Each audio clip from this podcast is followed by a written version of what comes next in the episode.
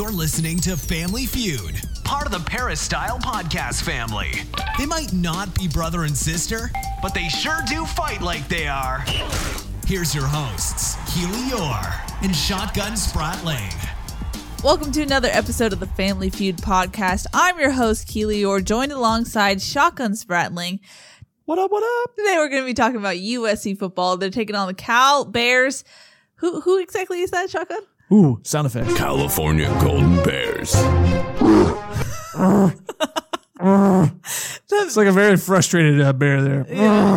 What's going on here? Shotgun is control is in control of the the soundboard today, so watch out. There might be a lot of There's going to be some shenanigans for sure. So watch out for that. But we're going to be talking about USC taking on the Bears. We're going to be kind of talking a little bit about what happened at Oregon State. I was there. Shotgun was not. So we'll be breaking that down. But as a reminder, you guys can subscribe to us on iTunes, Google Play, and Audioboom. You can also email us questions and submissions to our podcast at familyfeudpod at gmail.com. Thanks to everyone who's done that. We appreciate you.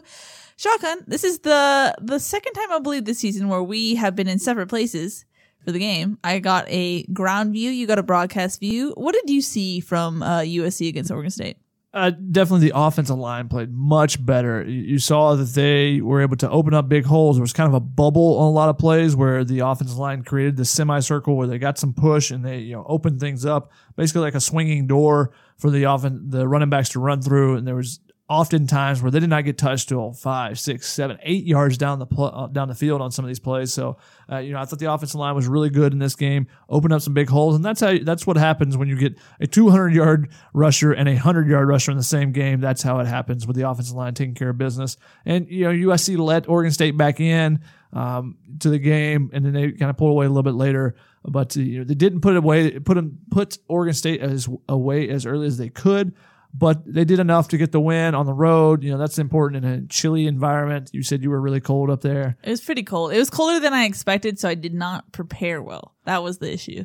Yeah, I, w- I was kind of heated in my apartment because there were too many people yelling and talking about the best burgers in LA when I was trying to pay attention to the game. You invite people over, you you, you, under, you got to understand it's my, it's my fault, my need. You know, I didn't invite enough people over that were invested in the game to be paying attention to it. So uh, next time I have to kick them out, boot them to the kitchen or something so I can pay attention to the game more. No one's going to be watching for that, you know, very intricate detail that you're watching for Shotgun. you're not the average football watcher, that's for sure. I'm not the average. California Golden Bears. No, you don't know a boo boo? Not the average bear? Oh, no. Still some picnic baskets? No, oh yeah, my mom used to say that, but I never watched it. But shall we get into stock up, stock down? Yeah, let's do it. I mean, you already you already hit the nail on the head. USC's offensive line definitely performed so much better. I think I told Shotgun I was so shocked to see as much push, the circle, the little bubble. It was just amazing to see USC's offensive line just manhandle people. Yeah, one, one of the plays probably it was only like a five or six yard run, but one of the things that, that stood out most was one play where USC was on the left hash and they run a play to the left. All five linemen were at the numbers or outside the numbers. You know, that's how much of a push they got, you know, pushed the defense basically to the sideline on a play. Not Cedric Ware picked up five or six, seven yards on the play, uh, cutting it up. But, you know, it was just showed what they were, you know, how more, much more active they were in this game. First game under Tim Drevno, uh, you know, him taking over for Neil Callaway after he was relieved of his duties. You know, first game with Clay Helton calling the plays as full-time uh, offense coordinator. You saw some differences there. Uh, but, you know, the offensive line was really good and led by Chris Brown. I got Chris Brown on my stock up. You know, he graded out as the top offensive guard in the country. He was mauling folk in this game. You know, they pulled a lot in this game. They pulled with both uh, guards. They pulled with a tackle every once in a while. But you saw a big difference when it was Andrew Voorhees, a sophomore pulling versus, you know, a redshirt senior and Chris Brown. Chris Brown was getting out in front and, and you know, Tim Drevno called said he was heavy handed. You know, he got it when he got his hands on people, they weren't going anywhere. You know, he he laid some pops on guys and he was making it look so easy on some of them. We, we pointed out one play in the film study. You guys can check that out uh, later later in the game where he pulls on a play and wraps around and he's blocking a guy. It looks like it looks like a practice rep to him because he just like it looks like a walkthrough rep. Like he's just barely touching the guy, and the guy's not going anywhere. Uh, so I thought he was uh, fantastic in this game. Started with him, and you know Toa Lobendahn did a really good job on some pin blocks and some different things. Uh, so those two guys in the middle is where it started. You know Clay Helton said he thought that both tackles, Austin Jackson and Chuma Edoga, had their best game. So the offensive line as a whole was really good in this game, but Chris Brown in particular, I thought was, was fantastic. Yeah, Chris Brown has kind of been the unsung hero of the offensive line this season. I think that he hasn't gotten as much credit for his consistency. He's definitely been the best one. Um, Chuma Edoga, but I think Chris Brown is definitely the the flies under the radar radar in that sense. And as well as stock up for the offensive line, I think having Tim Drevno as a mouthpiece for that position group, to me, it made such a difference because we actually got to talk to someone who could give us some details, could give us some information on what's happening in that position group. What,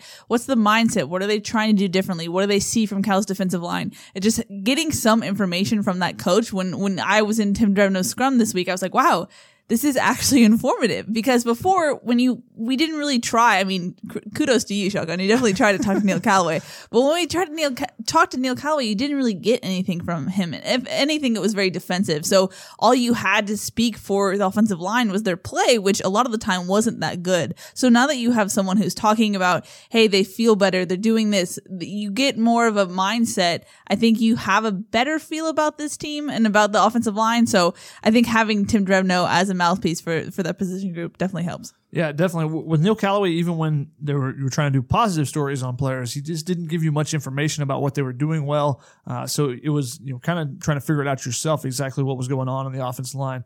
Uh, whereas Tim Drevno, you know, talking about you know who he thought played well, he, he talked about Chuma Edoga as well. He talked about Chris Brown. You know that group played really well in this game, and that's how you have you know two guys go over 100 yards, but one of them go over 200 yards. Cedric Ware was fantastic in this game as well. I haven't even given him enough due credit. You know, I don't even have him on my stock up. Wow. Uh, I you may maybe you have apparently. I have USC's running backs. Okay. I said, Sed and Vi both for their career nights. 205 yards for Cedric Ware. First time he scored three touchdowns in mm-hmm. a game. Shouts to Sed. Sed's a guy who you just really want to root for. He's such a nice guy. Talking to him after the game, he was like, "I hope I get the game ball." Like he's just so like soft spoken, but so nice, and so you root for a guy like that. Yeah, definitely. He's a you know a friend of the program, uh, as they like to say. Uh, we, friend of we, pod. yeah, we really enjoy uh, Cedric Ware and you know what he's gone through uh, to get his opportunity this year. And even at the beginning of the year, people didn't want to give him the credit. You know, didn't think that he could should be the guy that he could be the guy. He's showing that that uh, he is perfectly capable of that and doing it against a team other than Arizona. You know, he's yeah. killed Arizona every game Wildcat this year. killer. Uh, so uh, he, he did really well in this game. You know, he was fantastic. He ran pretty well and you know the offensive line opened up big holes, obviously, which always helps. But he was, you know, they got some tough yards. Him and Vi both, you know, they were not going down on first contact. Cedric Ware actually, I believe, is still leading the Pac-12 in yards uh, after contact per attempt. He's, you know, I think it's up to like 4.7 after this game. Uh, you know, he's been really good. You know, and and when you you know, I pointed out to you last night when we are watching the game, uh, rewatching the game, but when you, when that first contact is two yards past the line of scrimmage and then you get 4.7 yards or 4.8 yards, all of a sudden that's a seven yard gain on first down. That's huge. Whereas before the offensive line, when they were struggling, he's getting two, hit two yards behind the line of scrimmage, and then it becomes a three yard gain and a second and seven. Second and three versus second and seven is really huge, and that was kind of the, the difference in this game. The offensive line got pushed, and when the offensive line plays well, this team has played well. Um, so I think the offensive line, I've said it several times, they're the key to this team. We have, as a, as a pod in general, we have said this over and over again, and yeah. looks what actually happens once the, once they play well. Yeah, and Oregon State's not a very good team, but you know the offensive line played really well, and and that's what this team is capable of when they play well. I had stock up on Christian Rector. I thought he was all over the place. He was um, a monster this yeah, game. Yeah, he was all over the place. Of course, this whole podcast is like the caveat is Oregon State, but he he had a great game although his his snaps actually decreased this game, correct? Yeah, so USC used more four three looks, you know, with with actual with four down linemen. So Christian Rector's kind of that hybrid, you know, because he's filled in that role for uh, Porter Gustin the last two years. So I call him more of a hybrid defensive end outside linebackers. That's more the position he's playing on the end of the line. You know, USC actually used four down linemen, guys that are the defensive tackles, defensive ends in their system, rather than Christian Rector when they went to their base defense, and they dropped Jordan Iosefa back some of these plays, so it, you know gave a true look of a four-three defense on those plays. Christian Rector wasn't in the game. You know, I asked Clancy Pendergast about it. I was like, "Did you like the rotations a little bit? You know, they were different in this game. Did you like them? You know, using you know a complete different group because the first group, the defensive line, uh, when they went with four down linemen, that base alignment, it was Jacob Lichtenstein, it was Jay Tufele, Marlon Tuipulotu and Malik Dorton. Those are the guys that started the game. Jacob Lichtenstein gets his first start of the game. Uh, and then uh, Christian Rector didn't come in until the third play of the game when USC went back to their nickel. Uh, so it, it, it, was, he was just being used in the nickel situation for the most part. And USC didn't play a ton of base in this game, but getting those reps off. I mean, the first quarter, Christian Rector only played seven snaps. Now he played 16, 17, and 19 the rest of the game, but I think it, it kept him fresh. You know, he played the most snaps of any defensive lineman, but I think just having those extra reps off. So they played 77 defensive snaps. He played 59. Whereas, you know, the last couple weeks, he's basically been playing all but maybe two or three or four snaps a game, and they were trying to use uh, Connor Murphy in there to give him a little bit of a breather. I think Connor Murphy had three snaps in one game and six snaps in the other, so that is the only snaps that Christian Rector was getting off. So I think that uh, USC gave him a, you gave him a couple extra plays off, and Clancy Pendergast even said, you know, it looked like it, you know, it really worked well for him because it looked like he was fresh late. You know, he had a couple of late sacks as well in the fourth quarter. Uh, you know, contributing. He was a part of four sacks. He was credited with 2.5. You know, he was in on three different one, uh, you know, three different half sacks. Uh, but you know, he was fantastic this game. But not only in the in the pass rush, which the pass rush I thought as a unit they were really good. Yeah. You know, there was a couple of those sacks where you know he might have got a half sack, but it was where they were running twister games and guys were taking up blockers to free up Jake Tufele. Jake Tufele was a man beast in this. You know, throwing guys out of the way. Um, so I, I thought the defense line group was really good. Um, but they did it together and, you know, he ends up with a two and a half sacks, but he also did in the run game. You know, he was throwing guys out of the way and coming down, you know, scraping down the line of scrimmage to make some plays in the run game as well. That was one of the things. The defense, they said coming in, we want to stop Jermar Jefferson, who came in leading the Pac 12 in rushing, leading the Pac 12 in rushing yards per attempt, I think, and rushing touchdowns, I think was the graphic they had during the game. um, so, you know, all three kind of the trifecta. I think he was the only running back in the Power Five that was leading all three of those categories in wow. their conference. So, you know, they, you know, that was the bulk of their offense. USC took that away. They, they really stopped, they stymied the, the rushing attack and, uh, you know, forced Jake Luton to throw more. They, they, Oregon State threw the ball pretty well. The first quarter, I mean, the first half and the first drive, the second half, USC made some adjustments and they took over. Yeah, I was going to ask you about this as, as a tangent into our, our little segment right now. What do you make of USC's defensive performance? I know a lot of people were upset that Oregon State was moving the ball as well as they did. Um, but like you said, they limited Jermar Jefferson, and we said coming into this this game that USC is going to try and limit their main target. So, uh, what do you make of it's a successful night, but again, it didn't look as great as it could have. Against a team like uh, Oregon State, who you think you're going to get a lead on, I like trying to shut, selling out to shut down the run. There were several run blitzes as well, which puts your guys in man to man coverage on the outsides. But I like shutting down that run, being more aggressive towards the run uh, in the first half, like they were, because if you would get up on a team like Oregon State, you expect okay, now you're ahead 21 nothing, or, you know, you, if you have a 21 point lead in the second half, they're going to have to throw the ball. So now they're not going to be able to run the ball anyways. So I think you try to take away that, that rushing attack early and then go from there, uh, in the game. So I like the, the, the, scheme of it now. There were some things that they didn't do early that, you know, they made the adjustment later. Maybe it took a, took a little bit too long to make the adjustment, uh, as far as, uh, you know, stopping some of the short in breaking routes, the slants, the ends. You know, they even run a, a couple of posts and crossing patterns. But you know, Oregon State, I looked up the number was they the first half and the first drive of the second half. So they scored right before the half. They scored right after the half um, to make it 21-14, I believe. Um, through that drive, they had connected on 12 in breaking routes, where it be slants, ends, those, those ones I was talking about. After that, they made, USC made adjustment. They moved their corners up, their, their slot guys, the safeties when they were covering, they moved them up a little bit closer to the line of scrimmage. They played a little bit more of bump coverage, uh, you know, press coverage. And after that, they allowed one in breaking route the rest of the game. So that shows you the adjustment they made not. Maybe the adjustment came a little bit late. Maybe it was just because that was when Oregon State finally got some offense traction. And they decided that's when they needed to make a, a change. Uh, but you know, I, I, thought defense did did enough. I mean, you hold a team was it thirty eight to twenty? That's fine. USC's basically been holding teams to twenty points for when they're when they're playing well. That's what the opposition gets. You know, they got twenty points. Uh, Arizona had twenty points. I think. Uh, uh, the game after that, they gave up 20 points so, to Colorado. So it's been a pretty consistent number for them. You know, when they win games, they, they hold teams to 20 points. Yeah, I thought it was interesting talking to Clancy Pendergast after the game. He see, I know on Twitter the reaction is always freaking out about everything that happens that doesn't look amazing, but Clancy Pendergast is pretty calm about. I mean, some of the reporters were like, the slants, the in, the in routes were working so well. Uh, what was happening? And, and then he was like, yeah, yeah, it worked, but we we figured it out. Like it was just such a cl- classic Clancy response where he was like, "Yeah, but nothing really came of it." yeah, and, and he talked about you know moving Iman Marshall across to the other side. Yeah. Um, so that was one of the adjustments they did was that you know they were throwing the ball really well to the the right side, I believe it was, which is easier for a quarterback you know, to come out of your stance and make a quick throw is if you're throwing it to your right as a right hand quarterback. So to make an adjustment to that, they moved Iman Marshall that side because that's was what they were hitting him with, and that's what Clancy said. Is like there were a lot of you know the the players, uh, the defenders weren't prepared for how quickly the ball was getting out. You know, that's not exactly what they had shown on tape before. So that's something they had to make an adjustment to is how quickly, you know, they were trying to attack with, you know, a lot of quick uh, routes, you know, a lot of slants, a lot of, you know, quick outs, you know, different things like that. So USC made adjustments to, to play more press coverage, but also they moved Iman Marshall over that side so that he could be going against, you know, where they were throwing the majority of the passes. Yeah, I thought it was interesting. Clancy said, I, we noticed that they're throwing more to the left side and I've seen that movie too many times. So it was like, ooh, Vern from Clancy, but uh, props to him for making that adjustment at least. Who else do you got on stock up? Uh, stock up, I got jo- uh, Jacob Lichtenstein. Uh, you know, yeah, I, yeah, yeah. I talked a little bit about the four down lineman. He made his first start.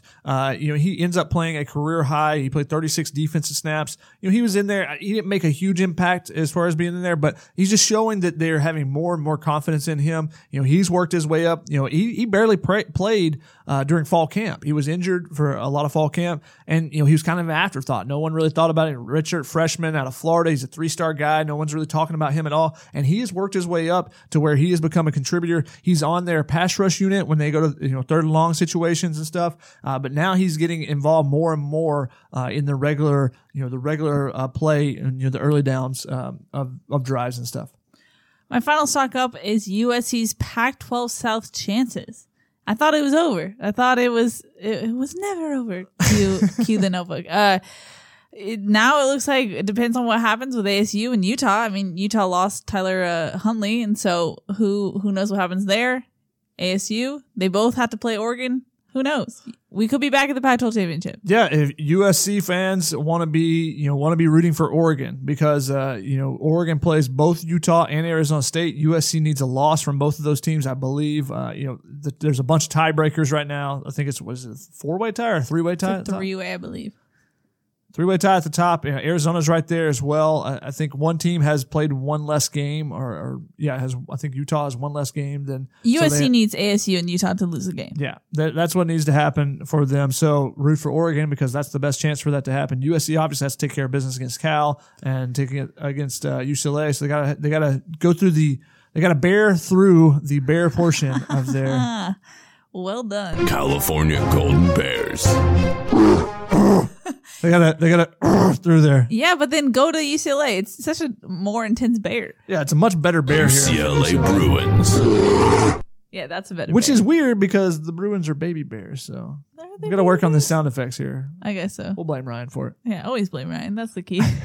Anything else for stock up? That's all I got for now. Stock oh, oh down. oh, oh, I thought I thought you would talk about it, so I put it at the bottom of my list. Devon Williams. Yeah, that's true. Obviously, yeah. You know, you had not had a catch. I've complained about it several times. Throw so him, have I. Throw him a short pass and let him, you know, give him a little bubble screen and then, you know, let him get his feet wet with that. No, they just every every route they've thrown to him earlier in the season has been a deep ball. They did it in this game as well. They threw him a deep ball. He's nowhere close to the ball. Uh, you know, he kind of gets run off his route. Good job by the DB on that one.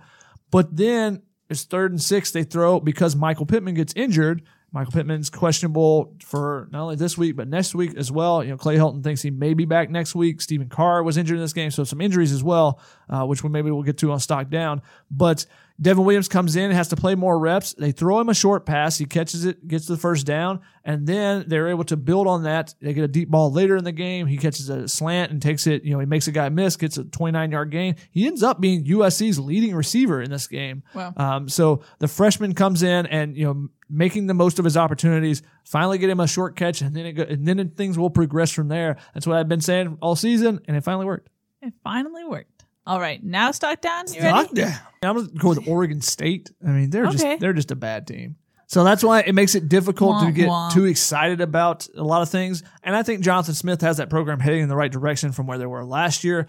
But their their bodies in the trenches are not very good. USC was able to get penetration a lot. You know, they I think they're leading the Pac-12 in sacks allowed. Uh, the the Oregon State offense is, and USC was able to run the ball at will against them, creating huge holes. So I think Oregon State is stocked down. So you can't take too much away from this game. It is a positive sign? Yes.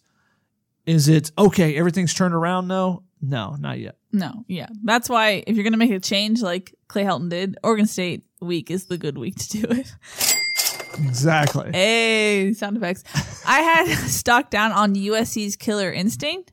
We talked about yeah how USC hasn't really blown on a team. I guess under the Clay Helton era.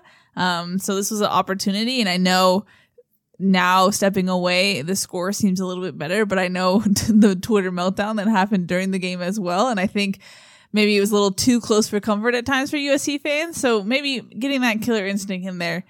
Maybe it will ever happen. I, I don't know. I don't think it'll happen the rest of this. This is why you don't uh, go to the message boards and freak out during the game. I mean, USC goes up 21 nothing. Yes, it's the greatest team ever. USC gives up 14 straight points. And, you know, after the fumble, Oregon State had an opportunity. They went for it on fourth down twice in a row. Really weird sequence.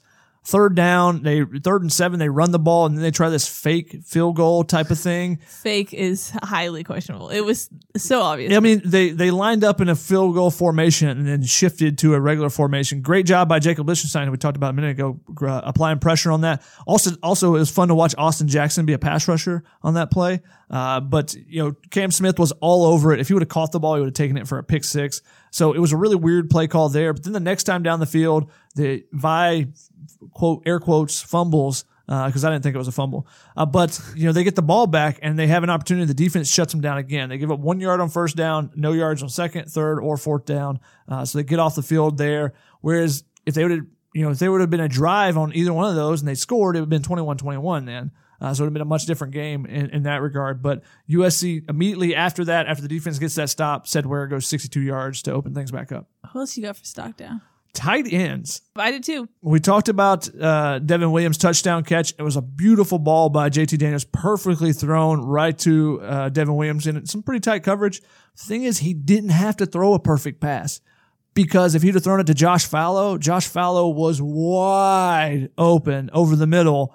Uh, and you know Ryan uh, told us uh, on the live show that Clay had said that you know that that play was designed for the tight end. Well, if it's designed for it, throw it to him when he's wide open.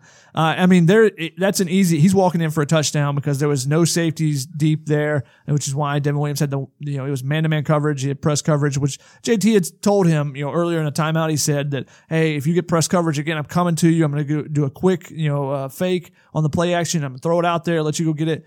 And that all worked out. However, when you have wide open things, you have to take advantage because you're only going to make so many perfect plays during the game. So you should take advantage of the easy ones when you have the opportunity. And then there was there's a later opportunity. USC has third and four before they kick a field goal that you know stood out to people because it swung the uh, I think it swung the uh, point spread towards USC's favor. Um, but before that, they had third and four. They run a play action waggle pass. You know they you know we have.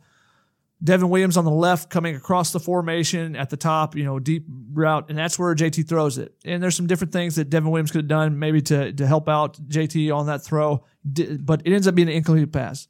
Well, it was third and four. The other routes on that play with JT rolling to his right were Josh Falo basically at the sticks, wide open, running in the in the flat, and then even Erik Krommenhoek at about eight, eight to ten yards deep, coming across the formation, he was open as well. If JT uh, puts his foot in the ground and, and throws a strike, but the easy throw is just to toss it out to Falo, pick up the first down. You keep the clock running on that. You don't have to take the you know the aggressive throw to the end zone on that that JT did. So I think the tight ends, you know, it's not JT's prerogative to check down as much. He's going to go for for the deep ball. So uh, so the tight ends have become kind of an afterthought when he's uh, he's the quarterback.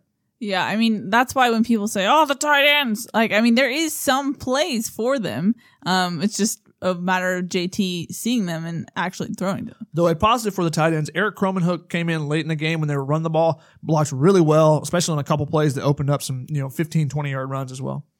I had stock down for USC's defensive health. Seems like the secondary is pretty banged up right now. Uh, Iman Marshall did not practice this week. Uh, Clay Helton said that Iman Marshall told him, like, coach, I'm going to play against Cal, but Clay says they're going to do right by Iman and uh, do whatever the doctors say should happen.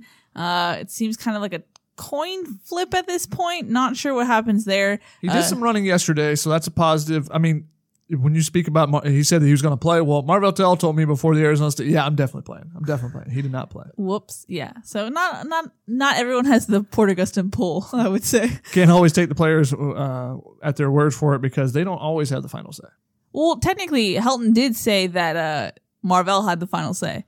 Oh, interesting. Yeah, he said, "Coach, I can't," because Marvell was cleared by the doctors. Did And not realize that. Yeah, Marvell said, "I, I can't do it. I Yeah, don't he had some some stingers in his neck, and that's always you know, that's a very uncomfortable thing. One because you know it's uncomfortable just in itself, but that's also you know the neck is, is a very dangerous Yeah. uh, part of the body. You injure that, you can be messed up for a long time. So yeah, that's some serious stuff. yeah, so you should be very extra cautious with that. So I have no problem with him sitting out that game if he wasn't comfortable in it. But Yeah. uh, that was one where you know USC you know had some some big pieces missing, and they could have some big pieces missing in this game too. That game, you know, they didn't have Cam Smith in the middle, they didn't have Marvell Tell, and it showed with some of the the long runs they gave up and stuff. So this game. It's the secondary though. There's so many guys banged up there because not only did did Iman Marshall leave the game with the ankle foot injury, but Greg Johnson comes in for him, and Greg Johnson leaves the game with a shoulder injury. Uh, and we have not seen him at practice this week, so we assume that he is not going to be available on uh, on Saturday.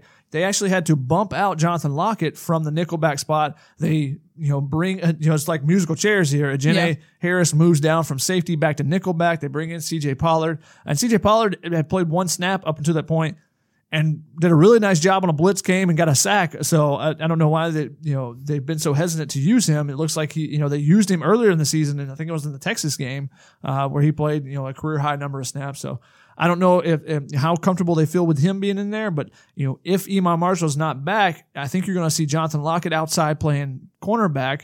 Where he has not really played in four years, I think. Yeah, he told me yesterday uh, he came in as cornerback, but he said it, it feels foreign to him. He's been splitting reps at corner and at nickel this week. He said he was like, I still don't know where I'm going to play. Granted, when he got the start against uh, ASU, I believe, uh, he uh, didn't know until a couple hours before the game on Friday. Um, so he's, I guess he's used to being thrown into the fire, but he said it feels kind of foreign and watching him, if it's, you can see it, it's a little foreign to him. Um, but I mean, Olaijah Griffin, if he stays healthy, probably will get some time there as well. We saw ITS, Isaac Taylor Stewart, come back um, and actually practice a little bit. Same with Chase Williams. Ronnie Bradford spent a lot of time with them on Wednesday. Um, Clay Helton even came and watched both of them work out for a bit. So it just seems like at that corner position, there's a little bit of desperation based on the way that they uh, worked at it during practice. So I'm a little curious how that works. But the interesting thing is that Clancy Pendergast said like these injuries are making me realize a little bit that like maybe there should have been more rotation. Like maybe a guy like Jonathan Lockett should have been in the rotation a little bit more based on how well he's been handling being thrown in with all these injuries. So it, it makes you curious, like what happens if you put Jonathan Lockett in the Texas game for a JNA or something like that? Yeah, I don't know. And well, Jonathan Lockett didn't play great early in the season. He struggled with his tackling, which is, you know happens when you're coming back from an injury and you haven't played in game situations. So that's something where you got to get those guys a little bit more game uh, situations so they get used to tackling, get back to it. And that's the same thing with young players. Players. So you've seen some of these young players play. Olaijah Griffin, you know, is, is probably the one guy that's going to get more playing time if he is healthy and cleared to play. You know, you, you could see him at corner. I don't think you'll see ITS. You know, I think he was still, you know, he looked pretty limited with that ankle. He still looked, looked like a little lobotomy about it. You didn't think so? He moved well. I was surprised how well he moved. I thought he moved better than Chase did. I thought he, he moved fine in the drills, but then when he's like walking around, like he looked like he still had a limp. Interesting. Uh, Okay. w- so I don't know if you know that's adrenaline. When he gets in the drills, he's fine, but then you know it starts feeling afterward. But more importantly, uh, or more not necessarily importantly, but more relevant is that he's already played in four games. So are you going? You basically have to decide whether or not to redshirt him now. Is ITS a guy that will use all of his eligibility though? Uh, maybe, maybe not. I mean, but I mean, did you really think the Biggie coming out was going to use four years? Not necessarily, but if you had an extra year, you know, you see what that extra year did, did for him. You know, True. that, the fourth year compared to staying three years. A guy like Jonathan, you never know if a guy's Yeah. going to get hurt later in their career to where they will use the red shirt anyway. But I think at this point, when he's not, you know, he's played four defensive snaps this season. I mean, he's played a lot on special teams. Yeah. You need guys on special teams, and he's been really good for them there. But he's only played four defensive snaps. So why would you use that red shirt if you, you know that's how much he's playing? So in my opinion, I would not play him. So I don't think that they will. But we'll, I mean, we'll see. Especially if he's not 100 percent now. Are you going to use him for the last two games and maybe the bowl game? I At that point, just use Dominic, Dominic Davis. yeah. You know, You, there's several other guys that you could use in that situation. I mean, you can use Olaijah Griffin, if, you know, if he's not already on the field. I'm saying like that that. this like bodies are falling at this point. Yeah, but I, I'm I'm not referring to use him on defense. If you get down and you need another cornerback, then I think you'll see him in. But I don't think you're like he's not going to be a rotation guy this game. He's, No, you're no, not no, going to use him in there and Jonathan Lockett and Olaijah Griffin. No, I don't think that's going to happen. Chase Williams still has two games, so you know maybe if they need a body, I think he's a guy that they can still use. You know they're they're mixing and matching, trying to keep guys underneath that red shirt rule, which is interesting. You know I, I think it's kind of fascinating to see how different teams are using that red shirt rule and how they're kind of using that. I talked to John Baxter a little bit about it. It was kind of interesting just hearing you know his thoughts on you know how they're trying to use those guys and use the four games as much as they can. Uh, but you know I, I think the defensive backs that's a that's the main thing to watch on that defense side this game. Going into the game, who's going to be healthy, who can play. Iman Marshall has been fantastic this season. We used a, I used a lot of numbers on the the live show. I have a lot more numbers in the story uh, uh, later this week, but you know he's been really really good this season. And you know if you don't have him, that opens up things for that Cal offense that hasn't been great. True. That's all I got for Stock Down. All right, let's go to Heard It. Since since we're talking about Iman Marshall, uh, you know, I, I thought that it was really good of him this week, seeing him at practice. He was actually coaching up the other players. And that's something uh, he's done in his career, but I think it was, it, it showed the leadership and maturity in him. He's not a captain, but he, he is respected in that, uh, uh, DB group like a captain. He's the captain of that position group, him and Marvell Tell kind of combined. Uh, but, you know, Raymond Scott was actually playing a little bit of nickel this week. They're trying to, you know, kind of trying him out there, which he's a kind of mobile linebacker. He's played some, you know, he played in space a lot at Narbonne High School. So I understand why they're trying it out with the, the, uh, dearth of, uh, bodies they have at the, the DB's position. But Biggie was right there coaching him up, talking to him, hey, you gotta do this, you gotta do this. So it was really interesting to see him, you know, coaching up some of the other players and, and taking the time to, to work with his teammates even when he's injured. Yeah, that was definitely interesting to see. Um, I it was interesting to kind of get the vibe of the team. I was very I was I was trying not to overanalyze it, you know, swing too far like, oh, Tim Drevno does this and Neil Callaway never did that. Uh, but it was interesting seeing Neil Callaway's or I mean Tim Drevno's approach uh, with O line. It seemed like guys were more they were more on the edge of their seat in the huddle. You know, Tim Drevno seemed to uh, be a little bit more instructive, a little bit more uh I don't know if gentler is the word, the right word, but it seemed like guys were like, okay, we're learning. We're not necessarily getting chastised. So it was interesting seeing that shift. I know Chris Savino tweeted about, and like we've talked about before, like sometimes the offensive line has like a, a thousand yard stare, but having Tim Drevno on the field, I know Neil Callaway would sometimes walk out and then watch what's happening with the game, but Tim Drevno sat there for a while, um, during defensive drives for USC. So it was interesting seeing the shift um, and how things, the dynamic kind of changed. I always, I've talked about the unity as far as the offensive goes, the offensive side of the sideline. And I thought it was a little bit more unity in that sense. So it was interesting to, to see the changes. So basically the offensive linemen were more invested is what you're saying? I don't know if I want to paint it, go that far. It Okay. seemed like they were. They're more interested. So I, I don't know. It's, it, I get this vibe from Tim Drevno that he's more of like a mentor where they're like they're more interested in, in they value what he has to say more. I don't know if that's fair to say to Neil Callaway, but it, it had that appearance. Yeah, and definitely Tim Drevno being on the sideline was a different different look this week. Uh, you know, with him taking over those duties with running back slash run game coordinator slash offensive line now. So he was on the field rather than being up in the booth where he had been previously with Tee Martin and, and Nathan Smith and a couple of the other uh, assistant GAs or whatever it may be. So there was a difference there for USC. So you saw him on the sideline. It was interesting to see it's always fun when you watch the the long touchdown runs or long touchdown catches, the re, the actions on the sideline. And so we actually slowed down one of Aca'Cedric Wares and you know Tim Drevno's like out on the field actually, you know, just kind of you know watching the play. He's back, back behind the play, but he's just standing out in the field like, dude, you gotta get back. You're gonna get somebody's gonna get in trouble here. Yeah. Uh, but then Brian Ellis is super excited and like you know Jack Sears just throws his hands up, whereas Iman Marshall was jumping up and throwing you know fist pumps and stuff. So it's interesting to watch the, the dichotomy of uh of reactions to to long plays and stuff. Yeah, for sure. I mean, none of them are as good as the Adoree leaping over uh, the Notre Dame kicker, though. Oh, what? Oh, yeah. The reactions you The had for reactions that were were, so were good. amazing. Anything else for her you got? Uh, Toa Lobendahn told me, you know, last week when we tried to talk to Toa Lobendahn, I was like, "What's what's Tim Drevno doing differently?" And he's like, ah, "I don't, I don't really want to give away what exactly it is." Um, he said it's you know games game plan specific. So what you saw though, and, and I talked to him a little bit this week just to get uh, confirmation, but what, one of the things you saw different was some pin blocking. So they were getting out and reaching on some of these blocks and then forcing the blocks inside, which is something they hadn't necessarily done previously in the game in the games. And I think it's partly because of the way that Oregon State's defensive front kind of doesn't really attack. They don't. Re- they're not really aggressive. They're more of a you know wait and see type of defensive front. You know the the defense tackles and stuff are going to kind of consume blocks and allow the run, linebackers to to run run freely a little bit more, and more of a two gap system versus one gap.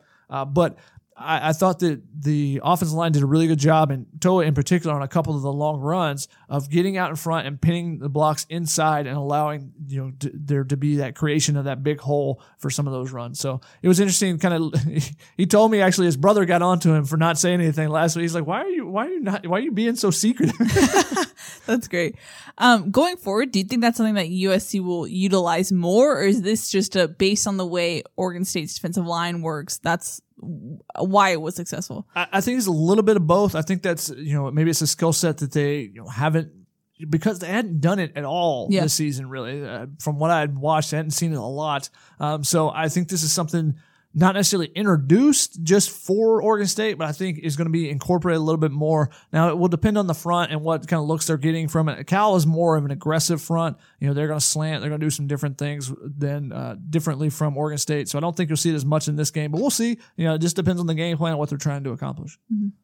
Uh, finally on Heard It, I have, uh, man, go USC, where their locker room was at Oregon State, it was like two blocks away. It was crazy. I, walking off the field, luckily I ran into one of USC's like social media account managers and I was like, do you know where you're going? And she was like, yeah, follow me. And thank God I did because I would never have found it. It was crazy. You had to like go around, go down a tunnel, go this way. It was just crazy. Uh, so I ended up going to the media room, but to do that, you the locker room is pretty open. They have like a curtain that they like draw, so you can't like see in, but it was pretty open. Um, and all of a sudden, you can kind of hear Clay Helton be like rah rah run like his rah rah yelling voice, and all of a sudden, everyone's like screaming, like yelling out this like ah, and I was like, what is happening in the locker room? And so uh, Helton told us after the game that like he first credited the players for preparing well, but also the coaching staff for sticking together. And he, in what he said was one of the toughest weeks imaginable, you know, when you make those type of changes. Um, so letting out that primal frustration scream was an interesting way to like kind of unify the team and get over the hump of the challenges that they had coming into the week.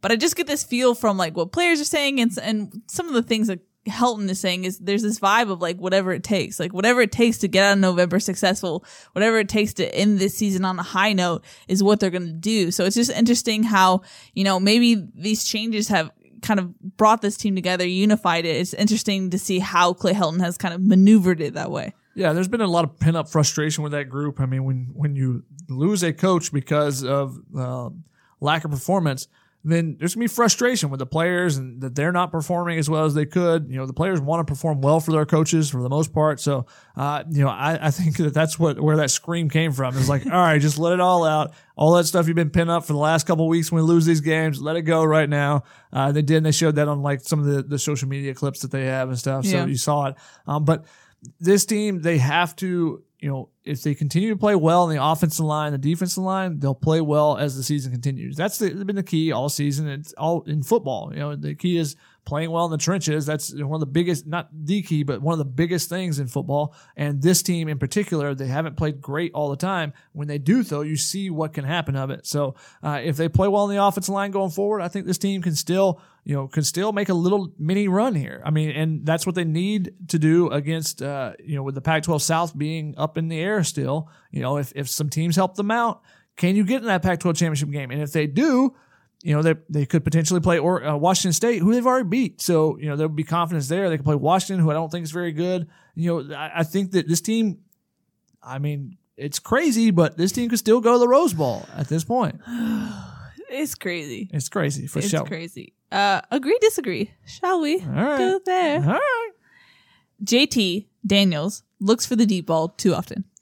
You know, I, I talked about this a little bit when I you know put the tight ends on stock down. I think when the when the tight ends are the shorter option, that's a definite yes. Uh, I definitely agree with it. You know, I think that he he's an aggressive quarterback and he wants to get those big plays, but you know they're not getting a ton of separation on the outsides at all times. So sometimes you just got to take that underneath route and, and you know live to fight the, the next play. And I think that's something that you learn as a young quarterback. Young quarterbacks often want to go for the big play, uh, you know, when it isn't always there. And I think I think he just he has that much confidence in his guys too. So when like he you know he said in the Washington State game, I think it was when it, you know he had Amon Ra and he beautiful catch by Amon Ra uh, St. Brown.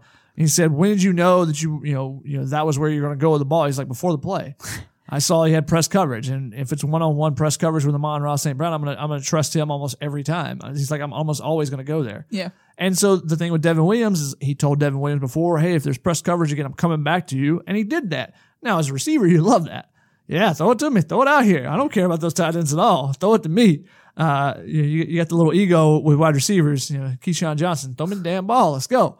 Um, but you know, with him, I, I think that he has confidence in those outside guys. He just has to get to, to where he's more comfortable with the entire offense, to where he can find all of his options too. Yeah.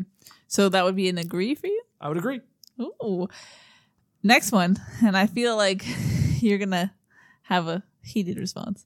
Tyler Vaughns has a poor demeanor on the field. Oh my gosh, where are we at? That is incorrect. I mean, because he is, I, think it's because of his his body type.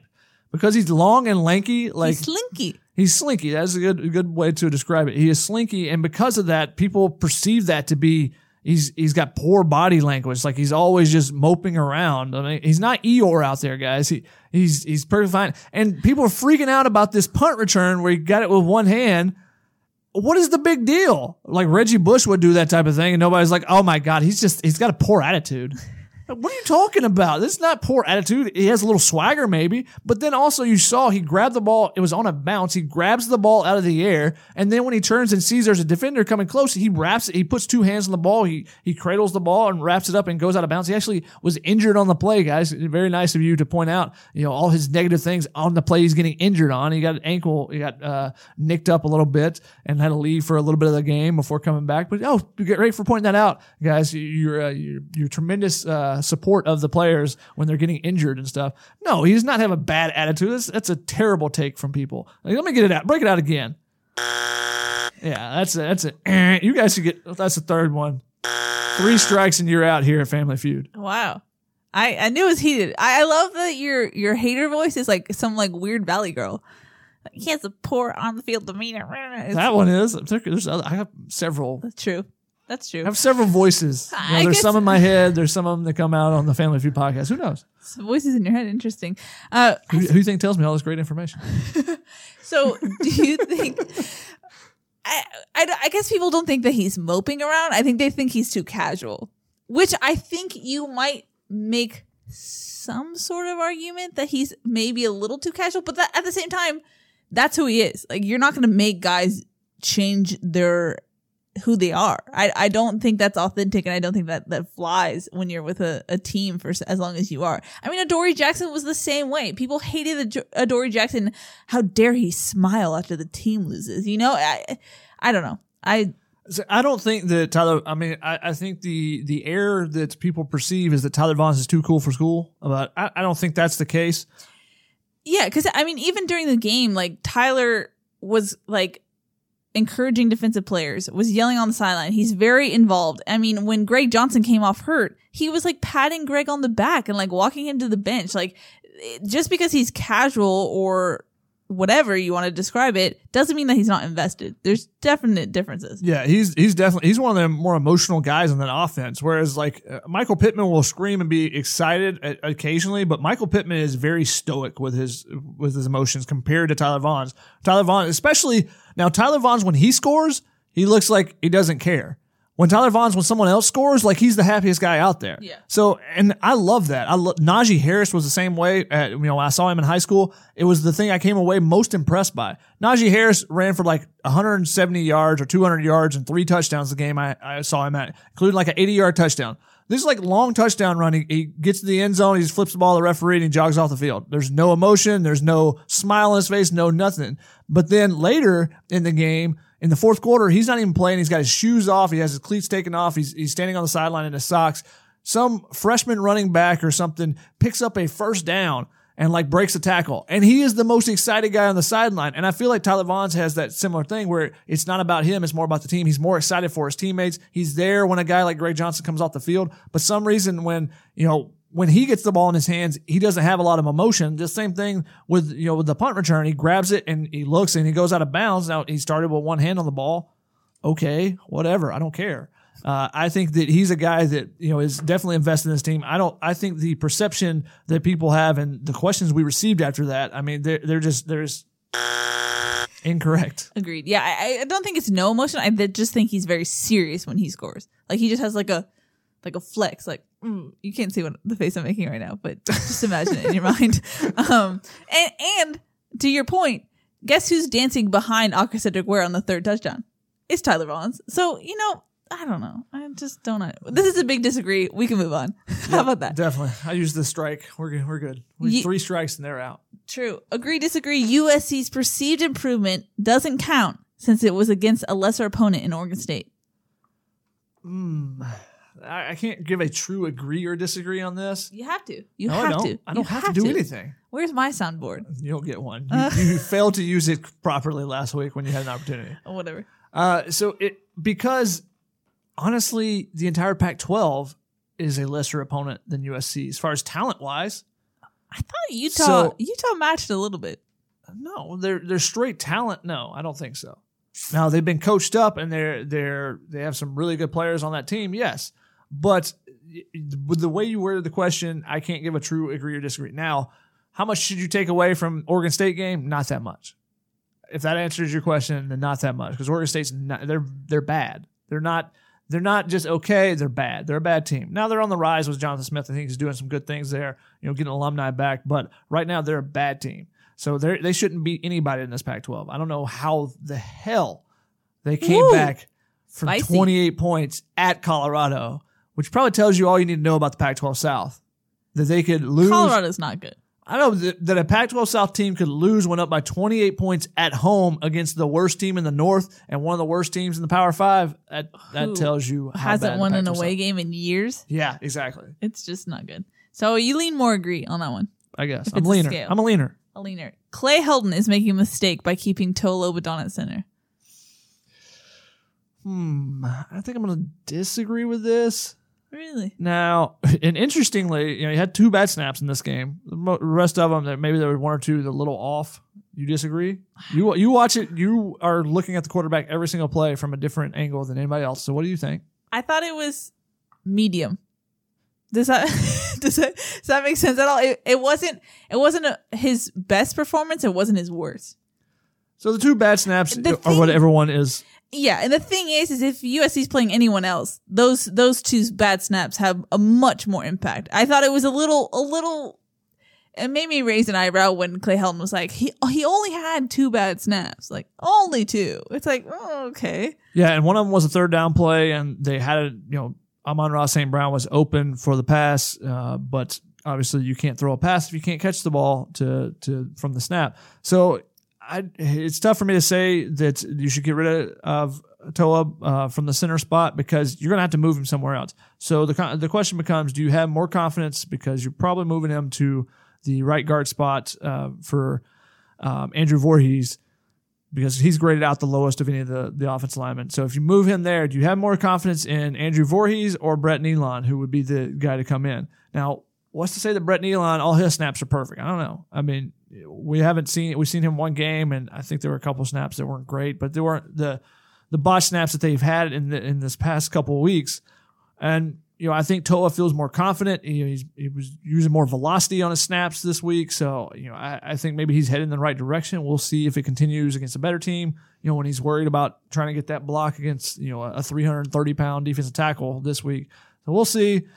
I don't think I would move him, especially at this point in the season. yeah, that's the thing. You- You're you're nine you're nine games in of a 12 game season, so you're 75 percent of your season. I don't think you're making drastic changes at this point. True, but the fact that you're saying you're saying the center is getting the hang of snapping at week nine is also not good either.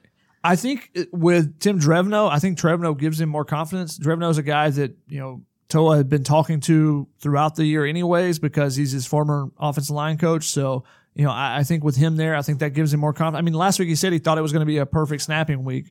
Um, and he was, he was great about it after the game. He, I tweeted out the story that I wrote about him last week and he said, I guess I jinxed myself. Yeah, Uh, he tweeted back at that.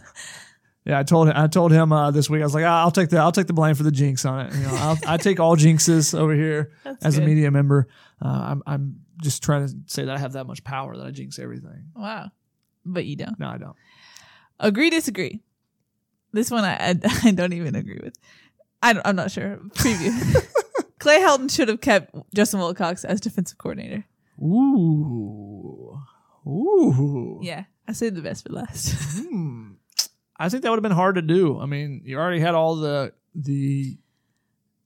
Go ahead. I was about to say I was going to put context around it because you're coming off of the Pac-12 championship game in 2015 where Christian McCaffrey Destroyed everyone. destroyed everyone, and and you guys in the press box heard the defensive coaches freaking out from the from the press box. So I, I think at that point, I think at that point with context, it made sense.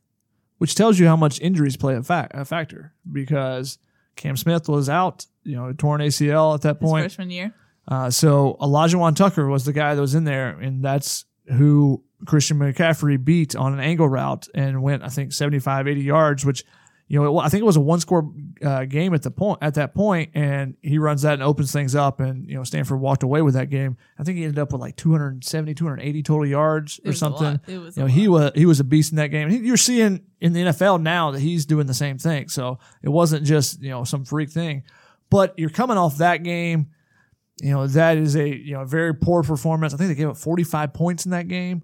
So you know the defense was you know the defensive coordinator was under a lot of fire. And so you're coming in as a new head coach. You want to try to put your stamp on the program. How much relationship does he have with Justin Wilcox? I think they were there together for two years, and offensive co- and defensive coaches don't always hang out all the time. So Yeah. I don't know, but I mean they're close enough that everyone they call him J Dub. Really? You have not heard that? That was the, the thing that stood out the most. Clay Helton's like, oh yeah, J Dub, and I'm like, well, J J what? When did he say this? He said it during the Trojans live, I believe, and then he said it Wow. during one of his uh, one of his uh, post practice scrums, and then Tim Drevno yesterday said J Dub, and I was like, J Dub, what is this J Dub stuff? Wow, J Dub. What? I was, I was, what is going on here? Don't do that. You've been so there's no positive sound bites or sound effects in this podcast. I don't have the ding Oh, from. I mean, we do- tried to find it. All We got some crowd applause, but that's true. about it. True. Yeah, that's a little odd. Yeah, but so you would disagree with that? Yeah, I would disagree. I think so too. At Plus, the- plus, I think if if your eyes are set on Clancy Pendergast, who I think Clay Helton really um, respects and really thought that he did a really good job when he was at USC the first time, then you got to make a change. And and Clancy Pendergast was, uh, I think it was um, unemployed at the time. So if he's out there available, you go get him, and that's what they did. I think, it might, or maybe it was linebackers coach for San Francisco, but uh, I think he, they had their eyes set on him. You know, when, once he got the job, and he's like, okay, I'm going to go make my mark, and he's going to get his guy. So you got to go get your own guys. You do. And and to give more context, that was when USC was bend don't break and wouldn't really blitz. And it was I remember just being so frustrated. That's not how USC with their their speed and their talent should play defense. So Yeah, you would think you would have more an aggressive style with all the athletes that you have, and you know the the Pete Carroll days was all you would see the the linebackers and safeties were flying around everywhere. Yeah. and that was the thing. And if you're not if you're sitting back all the time, you're making your defense passive, and you're making all your you know your five star athletes that are better athletes than the guys in front of them. You're making them react to the other team rather than you know uh, you know forcing the issue and causing the offense to react to you. True. Moving on to questions. We got a couple questions from Ted from Manhattan Beach, close to where we're recording right now. Ooh. He says, with Clay Helton calling the plays, did it feel as grab bag of an offense as it has in the past? Did you feel like there was more of a scheme where certain plays early in the game set up other plays or variations of the earlier plays later in the game? I felt that that was exactly the case. I thought that there were, you know, in particular, the under center formation with Vi and Sed Ware in the backfield together as Vi as a fullback, which they used a couple times on fourth and one. Uh, they handed the ball out to Vi Malepeai. Later in the game, they get down towards the goal line. They run a play action off of that to throw it to Tyler Vaughns on a you know a, a, a route in the back of the end zone. There's a pass interference. The very next play, they go back to the same formation and they hand the ball off to Sed Ware with Vi as lead blocker. So that's three different plays they use all this formation rather than earlier in the season you would see when they would you know when they broke out the uh, when they broke out the Thor package with Brett Neilon, or they broke out, uh, you know, with the, the tight eye with him in the backfield as well. You know, they didn't build off the plays they ran. They ran the the Thor package really well. I think it was the Stanford or the Texas game, and but there was there was only one play off of it. There was they were running the left every single time. They didn't really build off that and say, okay, well, let's go play action off of it. It just seemed like, okay, we got this one play. We really like this play. It's in this formation we don't use any other time. So if you're defense, you look at it like, okay, they, they only run this play out of this this formation. So let's just stack over to this the to their left side and we'll take care of this. Which you saw a couple games later when they tried to run it and they got completely shut down. I think in the Arizona or Wazoo game where after they had run it a couple times. Yeah, it seemed like there were actual layers to the to the offense. There was dimension. Layers. Layers. Ted also wants to know, with the safeties and secondary being so depleted, why doesn't anyone talk about Devontae Nunnery?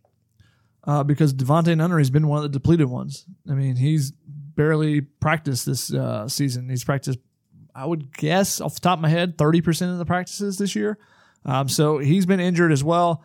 And I, I didn't even see him yesterday. No, So I don't think so either. The the general rule with like people we report on and, and what we talk about, if you don't if you aren't hearing their name a lot, especially in situations around injuries, it probably means that they're either the coaches don't really like to use them or they're just not around at this point.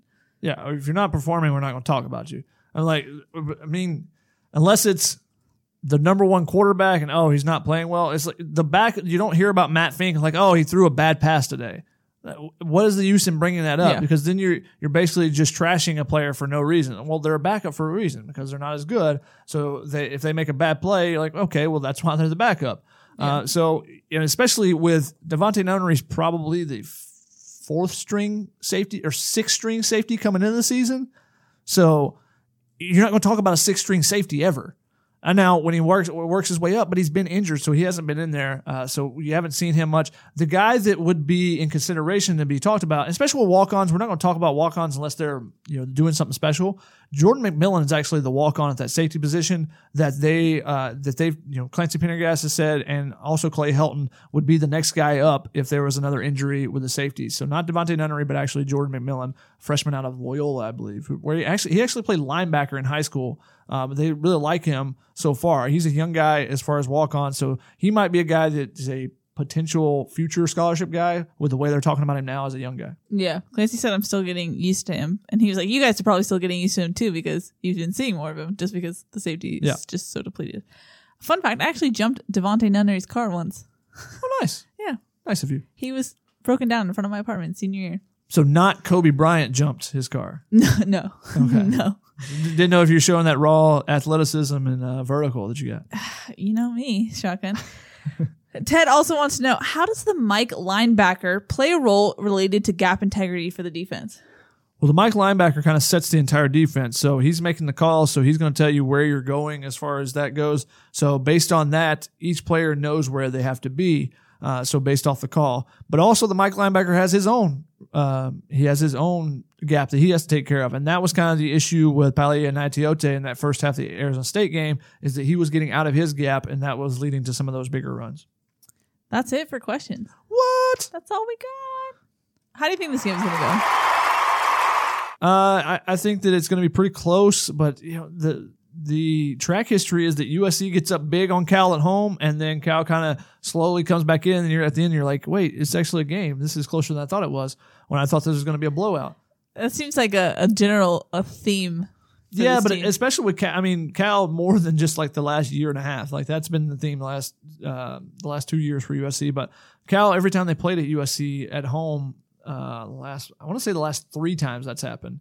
Um, and then when they play on the road, a lot of times they just blow them out.